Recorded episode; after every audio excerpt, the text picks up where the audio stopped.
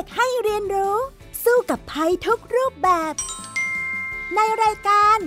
เด็กรู้สู้ภัย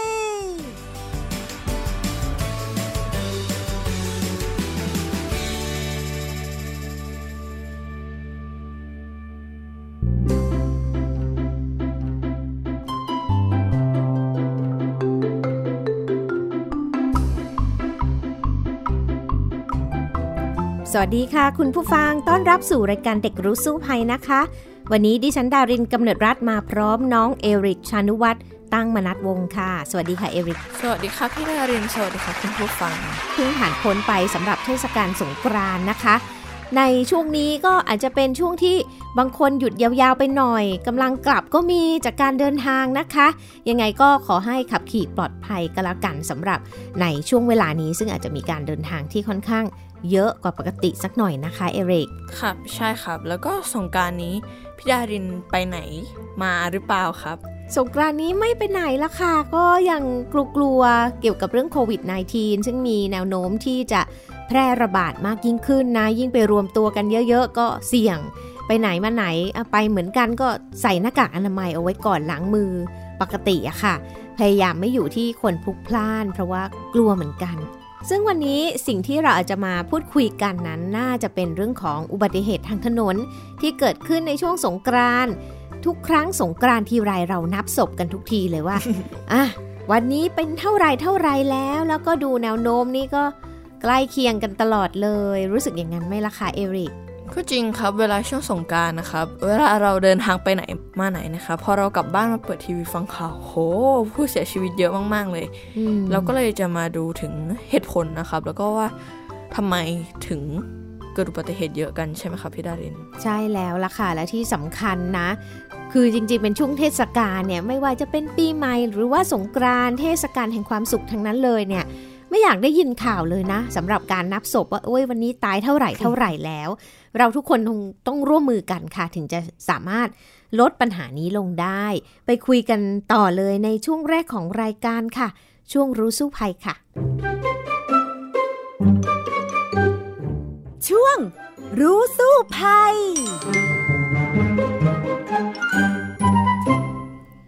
วันนี้อย่างที่บอกนะคะเราจะคุยกันในเรื่องของอุบัติเหตุทางถนนในช่วงเทศกาลสงกรานต์ ซึ่งหลายท่านอาจจะขับรถอยู่กำลังฟังเราอยู่ในเวลานี้ อย่างไรก็ตาม พี่ดารินก็ขอบอกว่าขับช้าๆนะ คิดถึงลูกน้อยที่นั่งอยู่ด้วยนะคะ เด็กๆก็นั่งอยู่ด้วยนะคะ ครับก็ในช่วงสงกรารนะครับ ส่วนใหญ่เราจะเดินทางกันใช่ไหมครับ ไม่ว่าค่ะเราจะไปเที่ยวหรือว่ากลับบ้านนะครับค่ะไปหาคุณพ่อคุณแม่ การเดินทางเนี่ยมันมากขึ้นนะครับ แล้วก็ในต่างจังหวัดเนี่ยก็ไปแบบ ทุกๆปีเนี่ยต้องมีคนขับรถไปมาก ๆ เลยค่ะเอลิกก็เลย แบบว่ายกตัวอย่างของปีก่อนๆมานะครับ ก็จะค่ะมีผู้บาดเจ็บกับผู้เสียชีวิตนะครับ อันนี้ของปี 62 นะครับ มีค่ะผู้เสียชีวิตอยู่ที่ 348 รายครับ แล้วก็ผู้บาดเจ็บอยู่ที่ 3,000 กว่ารายเลยนะครับ ค่ะ แล้วทำไมมันถึงมีตัวเลขเยอะขนาดนั้นล่ะคะพี่ดาริน จริงๆ ต้องบอกว่าเยอะตลอดค่ะ แล้วก็ไม่ได้เยอะเฉพาะเทศกาลสงกรานต์ด้วยนะ เยอะตลอดปีเลย ประเทศไทยเราเนี่ยติดขึ้นชื่อเลยของโลกนะว่าติดอันดับประเทศที่มีผู้เสียชีวิตจากอุบัติเหตุทางถนนเนี่ยสูงที่สุดในโลกนะคะ ต่อเนื่องมานี่ก็ 10 กว่าปีแล้ว จริงๆเนี่ยพี่ดารินเข้ามาทำงานที่ไทย PBS ใหม่ๆเนี่ยก็มีประเด็นหนึ่งที่ไทย PBS เนี่ยเเขา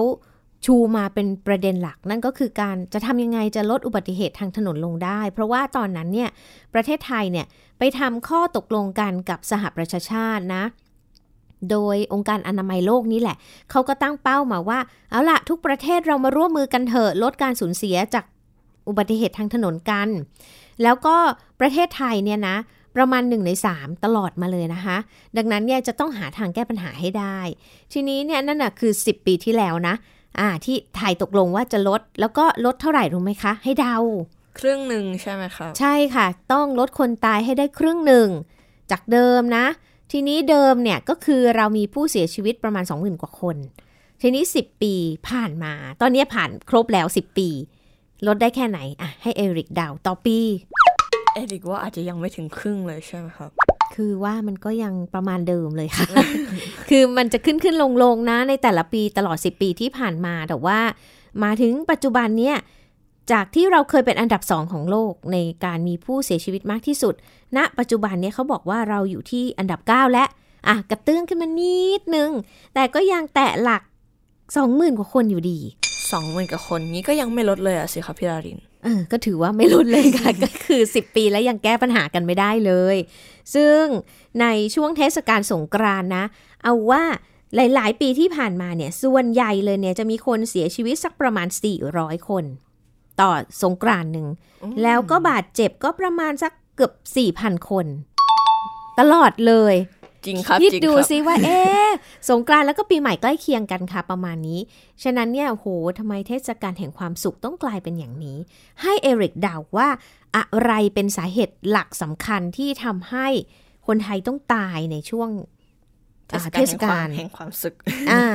อะไรคะ น่าจะเป็นเพราะว่าหลายสาเหตุครับไม่ว่าจะเป็นความเร็ว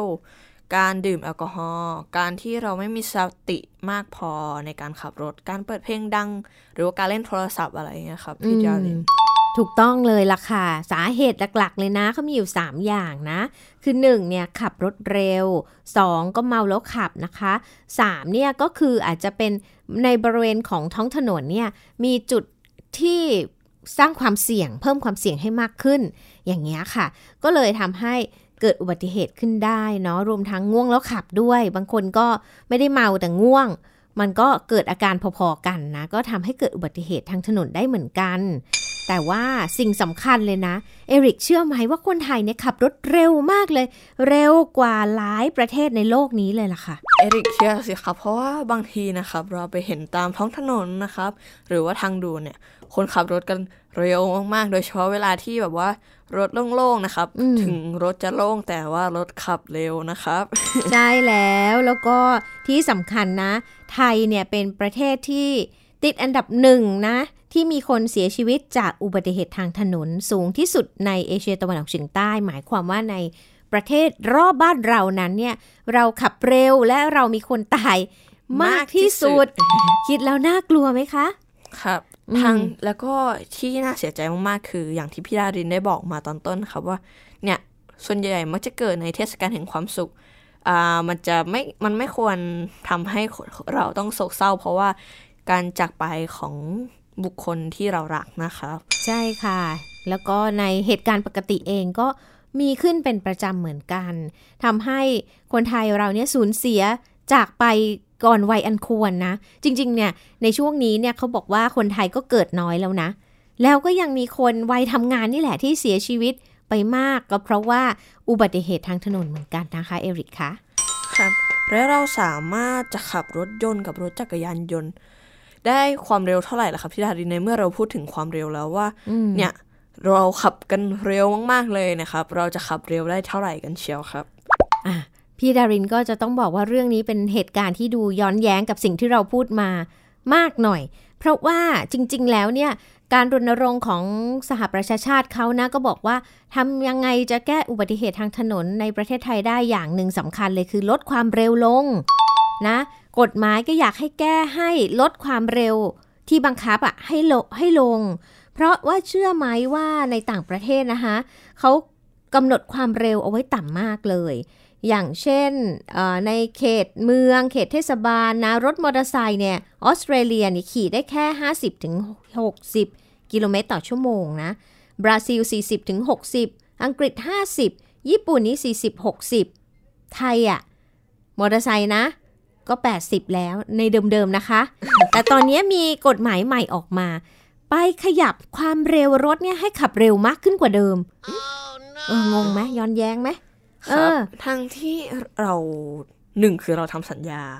สองอ่าคือผู้เสียชีวิตเราเยอะมากๆ ซึ่งถ้าเกิดเรามองข้ามตรงสัญญานั้นไปอืมแล้วมาถึงผู้เสียชีวิต ผู้เสียชีวิตคือใครก็คือคนไทยเราเองนี่แหละ ใช่แล้วก็คือทรัพยากรบุคคลสำคัญของประเทศแรงงานของประเทศ ต้องมาตายไปทุกๆ ปี 20,000 กว่าคน ก็เพราะอุบัติเหตุที่เหลือยังไม่นับพิการบาดเจ็บอะไรอีกมากมายนะ จริงครับเพราะว่า แค่เราบาดเจ็บหรือเราพิการเนี่ย เราก็บางทีเราก็มีข้อจำกัดในการทำบางอย่างแล้วใช่ไหมครัอืบมนี่แหละค่ะ ที่สำคัญเนี่ยตอนนี้กฎกระทรวงเนี่ยเขาเพิ่งออกมาหมาดๆเลย ตอนเดือนมีนาคมนี้นะคะ บอกว่าให้กำหนดความเร็วรถบนทางหลวงและก็ทางหลวงชนบทนะคะ โดยบอกว่าให้ขับเร็วเนี่ยไม่เกิน 120 กิโลเมตรต่อชั่วโมง เดิมๆเราเนี่ย80 90 ตอนนี้เปลี่ยนเป็น 120 เลยนะ ซึ่งเขาบอกว่าได้นำร่องมาแล้วที่ให้เร็วไม่เกิน 120 ก็คือสายเอเชียนะคะ สายเอเชียก็คือเส้นที่เราจะขึ้นเหนือนั่นแหละอ่าก็คือเขาบอกว่านำร่องมาก่อนแล้วที่ช่วงอายุทยาถึงอ่างทองประมาณ 50 กิโลเมตร แล้วก็อ่างทองถึงชัยนาทอีกร้อยกิโลเมตร พอนำร่องเสร็จสับ เขาก็เลยไปกำหนดขึ้นมาแล้ว โดยที่บอกว่าสำหรับการเดินทาง ทิศทางเดียวกัน ตั้งแต่ 2 ช่องเดินรถก็คือมี 2 เลนอะขึ้นไป แล้วก็วันเวนะอ่ามีเกาะกลางถนนแบบกำแพงกั้น ไม่มีจุดกลับรถเสมอระดับถนน ก็หมายความว่าอ่ามีมีอะไรกั้นเกาะตรงกลาง แล้วก็จุดกลับรถเนี่ยไม่ใช่แบบที่มันเรียบๆอะ่ะ มันจะต้องมีอะไรกั้นแบบเป็น ขึ้นมาอย่างนี้ ให้รถยนต์เนี่ยขับได้ไม่เกิน 120 ที่เลนขวาห้ามต่ำกว่าร้อยหนึ่งนะอ่าแล้วก็มีผลเรื่องของรถบรรทุกอีกนะคะ รถบรรทุก รถโดยสารเกิน 15 คนไม่เกิน 90อะให้ช้าลงหน่อยครับรถจักรยานยนต์ไม่เกิน 80 อันเนี้ยคงเดิมครับ แล้วก็รถจักรยานยนต์400ซีซีขึ้นไปไม่เกิน 100 กิโลเมตรต่อชั่วโมง โอ้โห อันนี้หมายความว่าบิ๊กไบค์อะนะ ครับ อ่า แล้วรถโดยสาร 7-15 คนไม่เกิน 100 กิโลเมตร รถโดยสารที่เป็นเจ็ด7-15มินิบัส เป็นใช่ครับเป็นมินิบัส โอ้โหร้อยหนึ่งนะคะ รถชักจูง รถยนต์สี่ล้อเล็ก รถยนต์3ล้อไม่เกิน65กิโลเมตรต่อชั่วโมง ที่น่าตกใจคือรถรับส่งนักเรียนไม่เกิน 80 กิโลเมตรต่อชั่วโมง รถรับส่งนักเรียนเร็วขนาดนั้นเลยเหรอครับ นั่นสิ อะ น้องเอริกฟังดูแล้วมัน มันเร็วไหม เอริกว่าบางทีมันอาจจะไม่ค่อยสมเหตุสมผลกับการที่เรากำลัง รณรงค์กันเท่าไหร่นะครับ เราอยากจะรักษาชีวิตคนใช่ไหมแต่เราไปสนับสนุนให้เขาขับเร็วยิ่งขึ้น อะบิ๊กไบค์ลองดูสิบิ๊กไบค์100 กิโลเมตรต่อชั่วโมง เอาอย่างนี้ง่าย ๆ เลยรถนักเรียนขับ 80 เนี่ย คิดว่า เอ๊ะรถรับส่งนักเรียน 80 มันมันจะเป็นยังไงบ้างอะให้ให้เอริกเดาก่อนตอนนี้ก็คือหนึ่งคือมันอันตรายมากเลยนะครับ ไม่ว่าอืม เนี่ยเวลาเรารถนักเรียนเนี่ยบางทีรถนักเรียนเขาไม่ได้ไปไกลมาก ไม่ได้เดินทางไกลๆนะครับ บางทีความเร็วที่ 80 เนี่ยหรือว่ามันก็สูงแล้วนะครับ เพราะว่าส่วนใหญ่เวลาที่คุณพ่อเด็กขับรถเนี่ยก็จะขับอยู่ที่ประมาณ 80 ไม่ค่อยเกินจาก 80 เลยครับอืมต็มอันนี้เป็นที่รถรถเล็กละอะรถใช่เก่งครับใช่ไหมใช่คะอ่าแล้วเต็มที่ก็คือ 100 ครับอ่าเวลาแซงอาจจะเป็นไปได้ใช่อ่าครับแล้วก็ ส่วนของรถโรงเรียนเนี่ยบางทีเท่าที่เด็กเจอนะครับ ก็คงบางทีเขารับส่งไม่เกิน 20 กิโลเมตรจากโรงเรียนอ่าอะไรเงี้ยครับใกล้ๆใช่แต่ถ้า 80 กิโลเมตรเนี่ยอ่ามันเร็วมากแล้วมันก็มีเอิ่มโอกาสเสี่ยงที่จะเกิดกับอ่านักเรียนนะครับ แล้วก็คนขับเองด้วยครับอ่าถ้าเรานึกในกรุงเทพนะ รถนักเรียนส่วนใหญ่ก็จะเป็นรถตู้ ใช่ไหมค่ะอ่าใช่ไปส่งเด็กใกล้ ๆ โรงเรียน อย่างนี้ แต่ว่าถ้าในต่างจังหวัดนะคะ บางครั้งก็จะเป็นรถสองแถวอะที่มันโล่งๆเนาะแล้วเด็กก็ห้อยโหนกัน เกาะกันตามรถบางทีมันล้นออกมา พี่ได้เรียนเห็นบ่อยๆมากๆเลย แล้วนึกดูสิว่าถ้าเป็นรถสองแถวขับ 80 กิโลเมตรต่อชั่วโมง โอ้โห จะเป็นยังไง มันมีสถิติด้วยนะ มีข้อมูลจากนักวิชาการค่ะ ศูนย์วิจัยอุบัติเหตุแห่งประเทศไทยเนี่ยบอกว่า ถ้าเราขับเร็ว 80 นี่นะ โอกาสตายสูงถึงร้อยละ 42 ถ้าเกิดอะไรขึ้นนะ ส่วนถ้าขับร้อยหนึ่งโอกาสตายสูงถึง 80เปอร์เซ็นต์ของนะรถคะสองแถวใช่ไหมครับอะของทุกรถเลยค่ะ เพราะว่าอะไรคะเพราะว่ามันมีแรงกระแทกที่รุนแรงมากค่ะ ความเร็วเนี่ยเป็นอัตราเร่งนะ ถ้าเราเคยดูเอ่อ ภาพยนตร์โฆษณาของสสสนะ ที่เขาลองเอารถจักรยานยนต์น่ะโยนลงมาจากตึกอะ่ะ มันเท่ากับตกตึกตั้ง 8 ชั้น ความเร็วอะ่ะ มันเยอะขนาดนั้น ทีนี้เนี่ย พอเรามา 80 กิโลเมตรต่อชั่วโมงเนี่ยพี่ดารินเคยทำข่าวเรื่องนี้เยอะมากเลยมีการ test ในต่างประเทศเนี่ยเขาก็จะเอาหุ่นจำลองมาใส่นะ แล้วใส่หมวกกันน็อกด้วยอะเป็นเป็นผู้ใหญ่ แล้วก็เด็กนั่งซ้อนกัน แล้วก็ขี่ไปให้ชนที่ความเร็วต่างๆ กัน แล้วมันเป็นยังไงเนี่ยพี่ดารินเจอตอนนั้นเขา test แค่ 60 เองนะ แล้วก็กระแทกอุบัติเหตุอย่างเงี้ยปุ๊บปรากฏว่าทั้ง พ่อทั้งลูกที่ซ้อนท้ายกันไปที่เป็นหุ่นนะคอหักแขนขากระเด็นกระดอนมากมาย ถ้าเป็นคนจริงเนี่ย ขนาดใส่หมวกกันน็อกแล้วก็ยังไม่แน่ว่าจะรอดไหม จริงค่ะอ่า แล้วคนไทยใส่ไหมคะหมวกกันน็อกอะค่ะ ไม่ค่อยใส่กันเลยนะครับ ตามถนนเนี่ย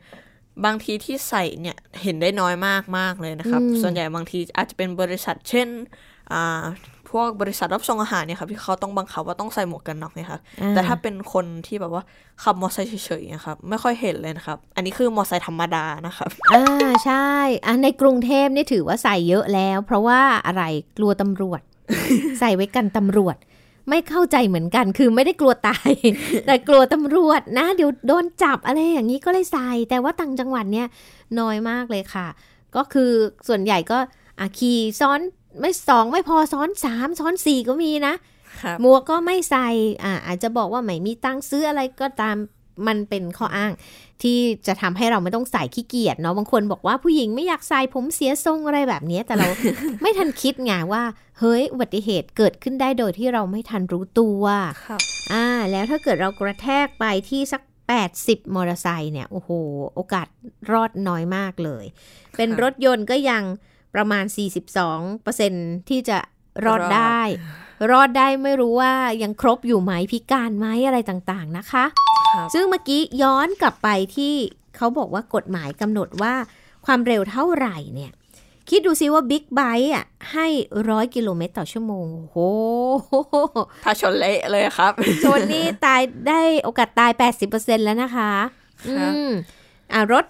มอเตอร์ไซค์เล็กมาหน่อยก็ 80 ก็ยังเร็วไปอยู่ดีอะค่ะ80นี่น่าจะเป็นรถพวกรถเก่งรถยนต์เล็กประมาณธรรมดาทั่วไปมากกว่านะคะคือหมายความว่าเขาบอกว่าขี่มอเตอร์ไซค์เนี่ยมันก็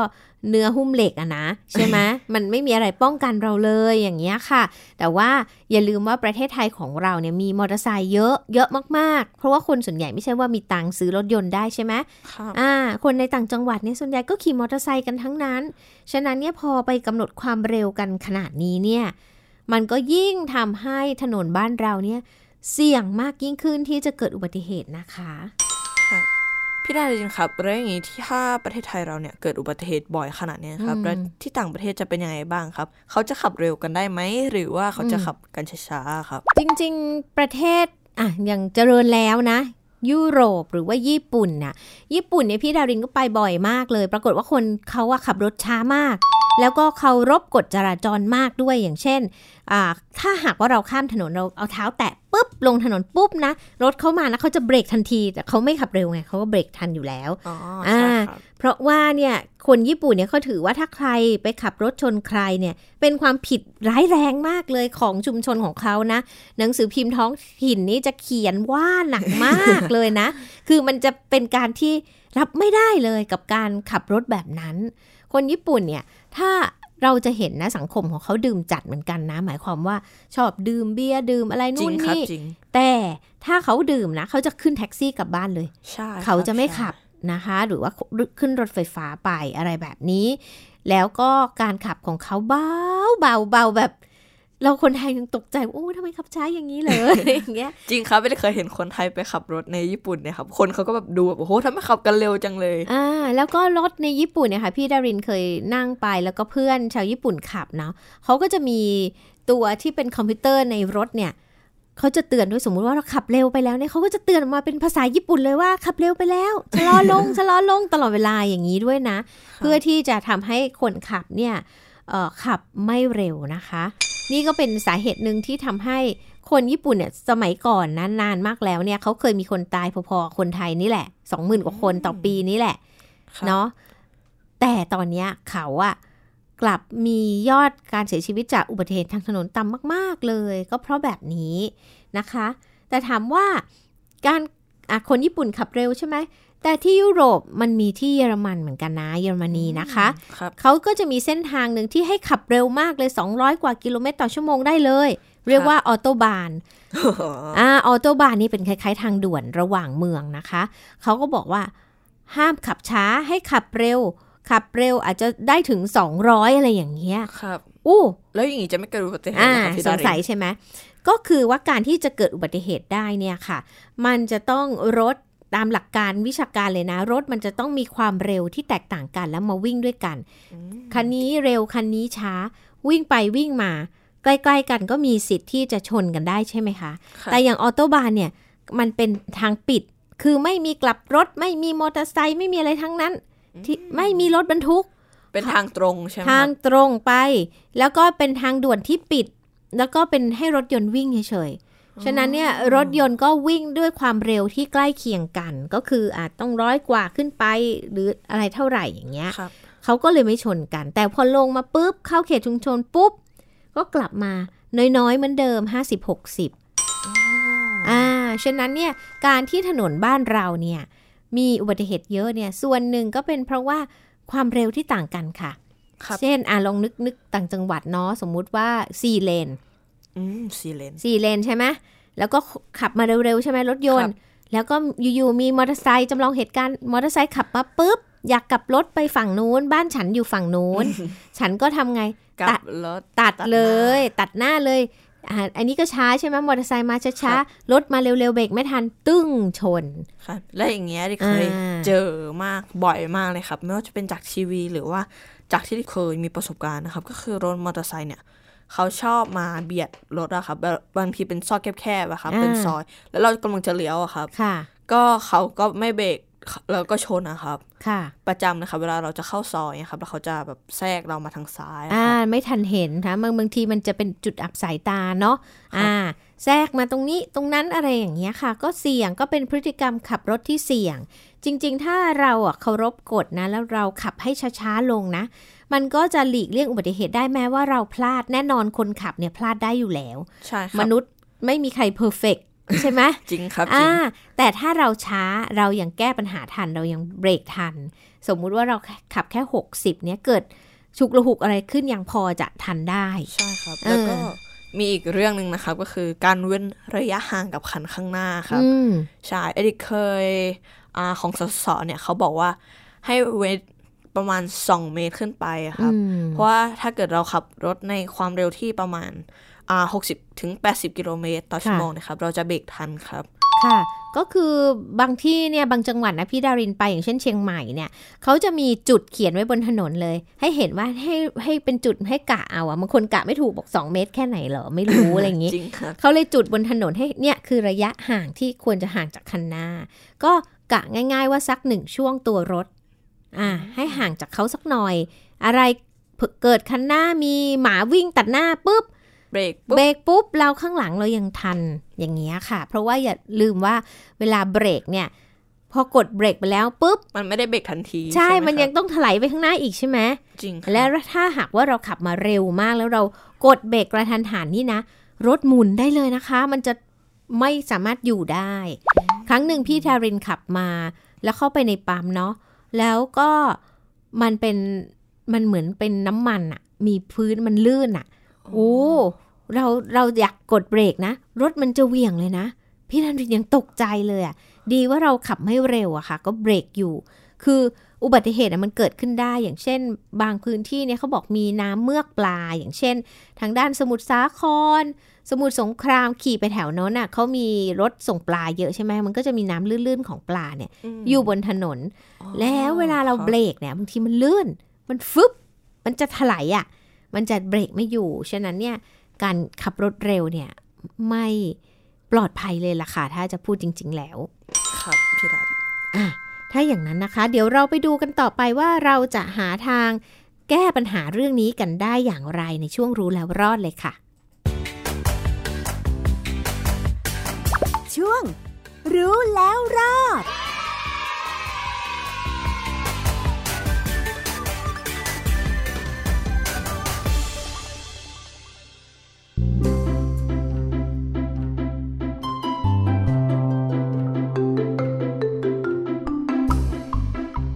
มาถึงช่วงรู้แล้วรอดแล้วนะคะสำหรับเรื่องของอุบัติเหตุทางถนนในช่วงสงกรานต์ปีนี้นะคะเอริกมีความหวังไหมจากที่เราคุยกันมาว่ามันจะดีขึ้นได้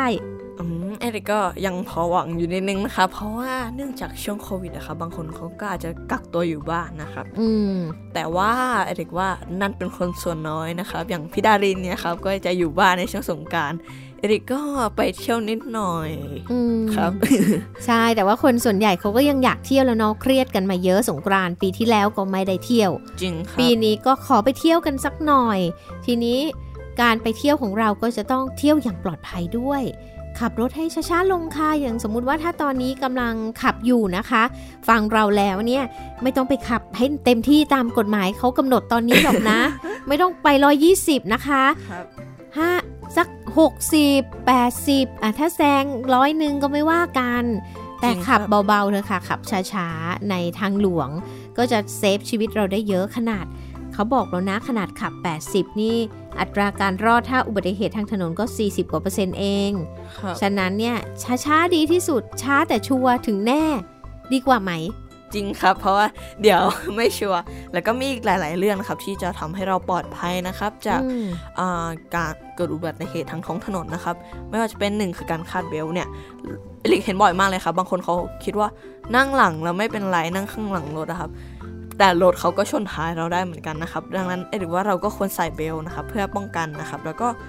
มีการเนี่ยเราใส่หูฟังอัด กันอยู่ใช่ไหมครับเนี่ยค่ะเวลาขับรถเนี่ยคนขับอะครับ ไม่ควรใส่หูฟังนะครับ แล้วก็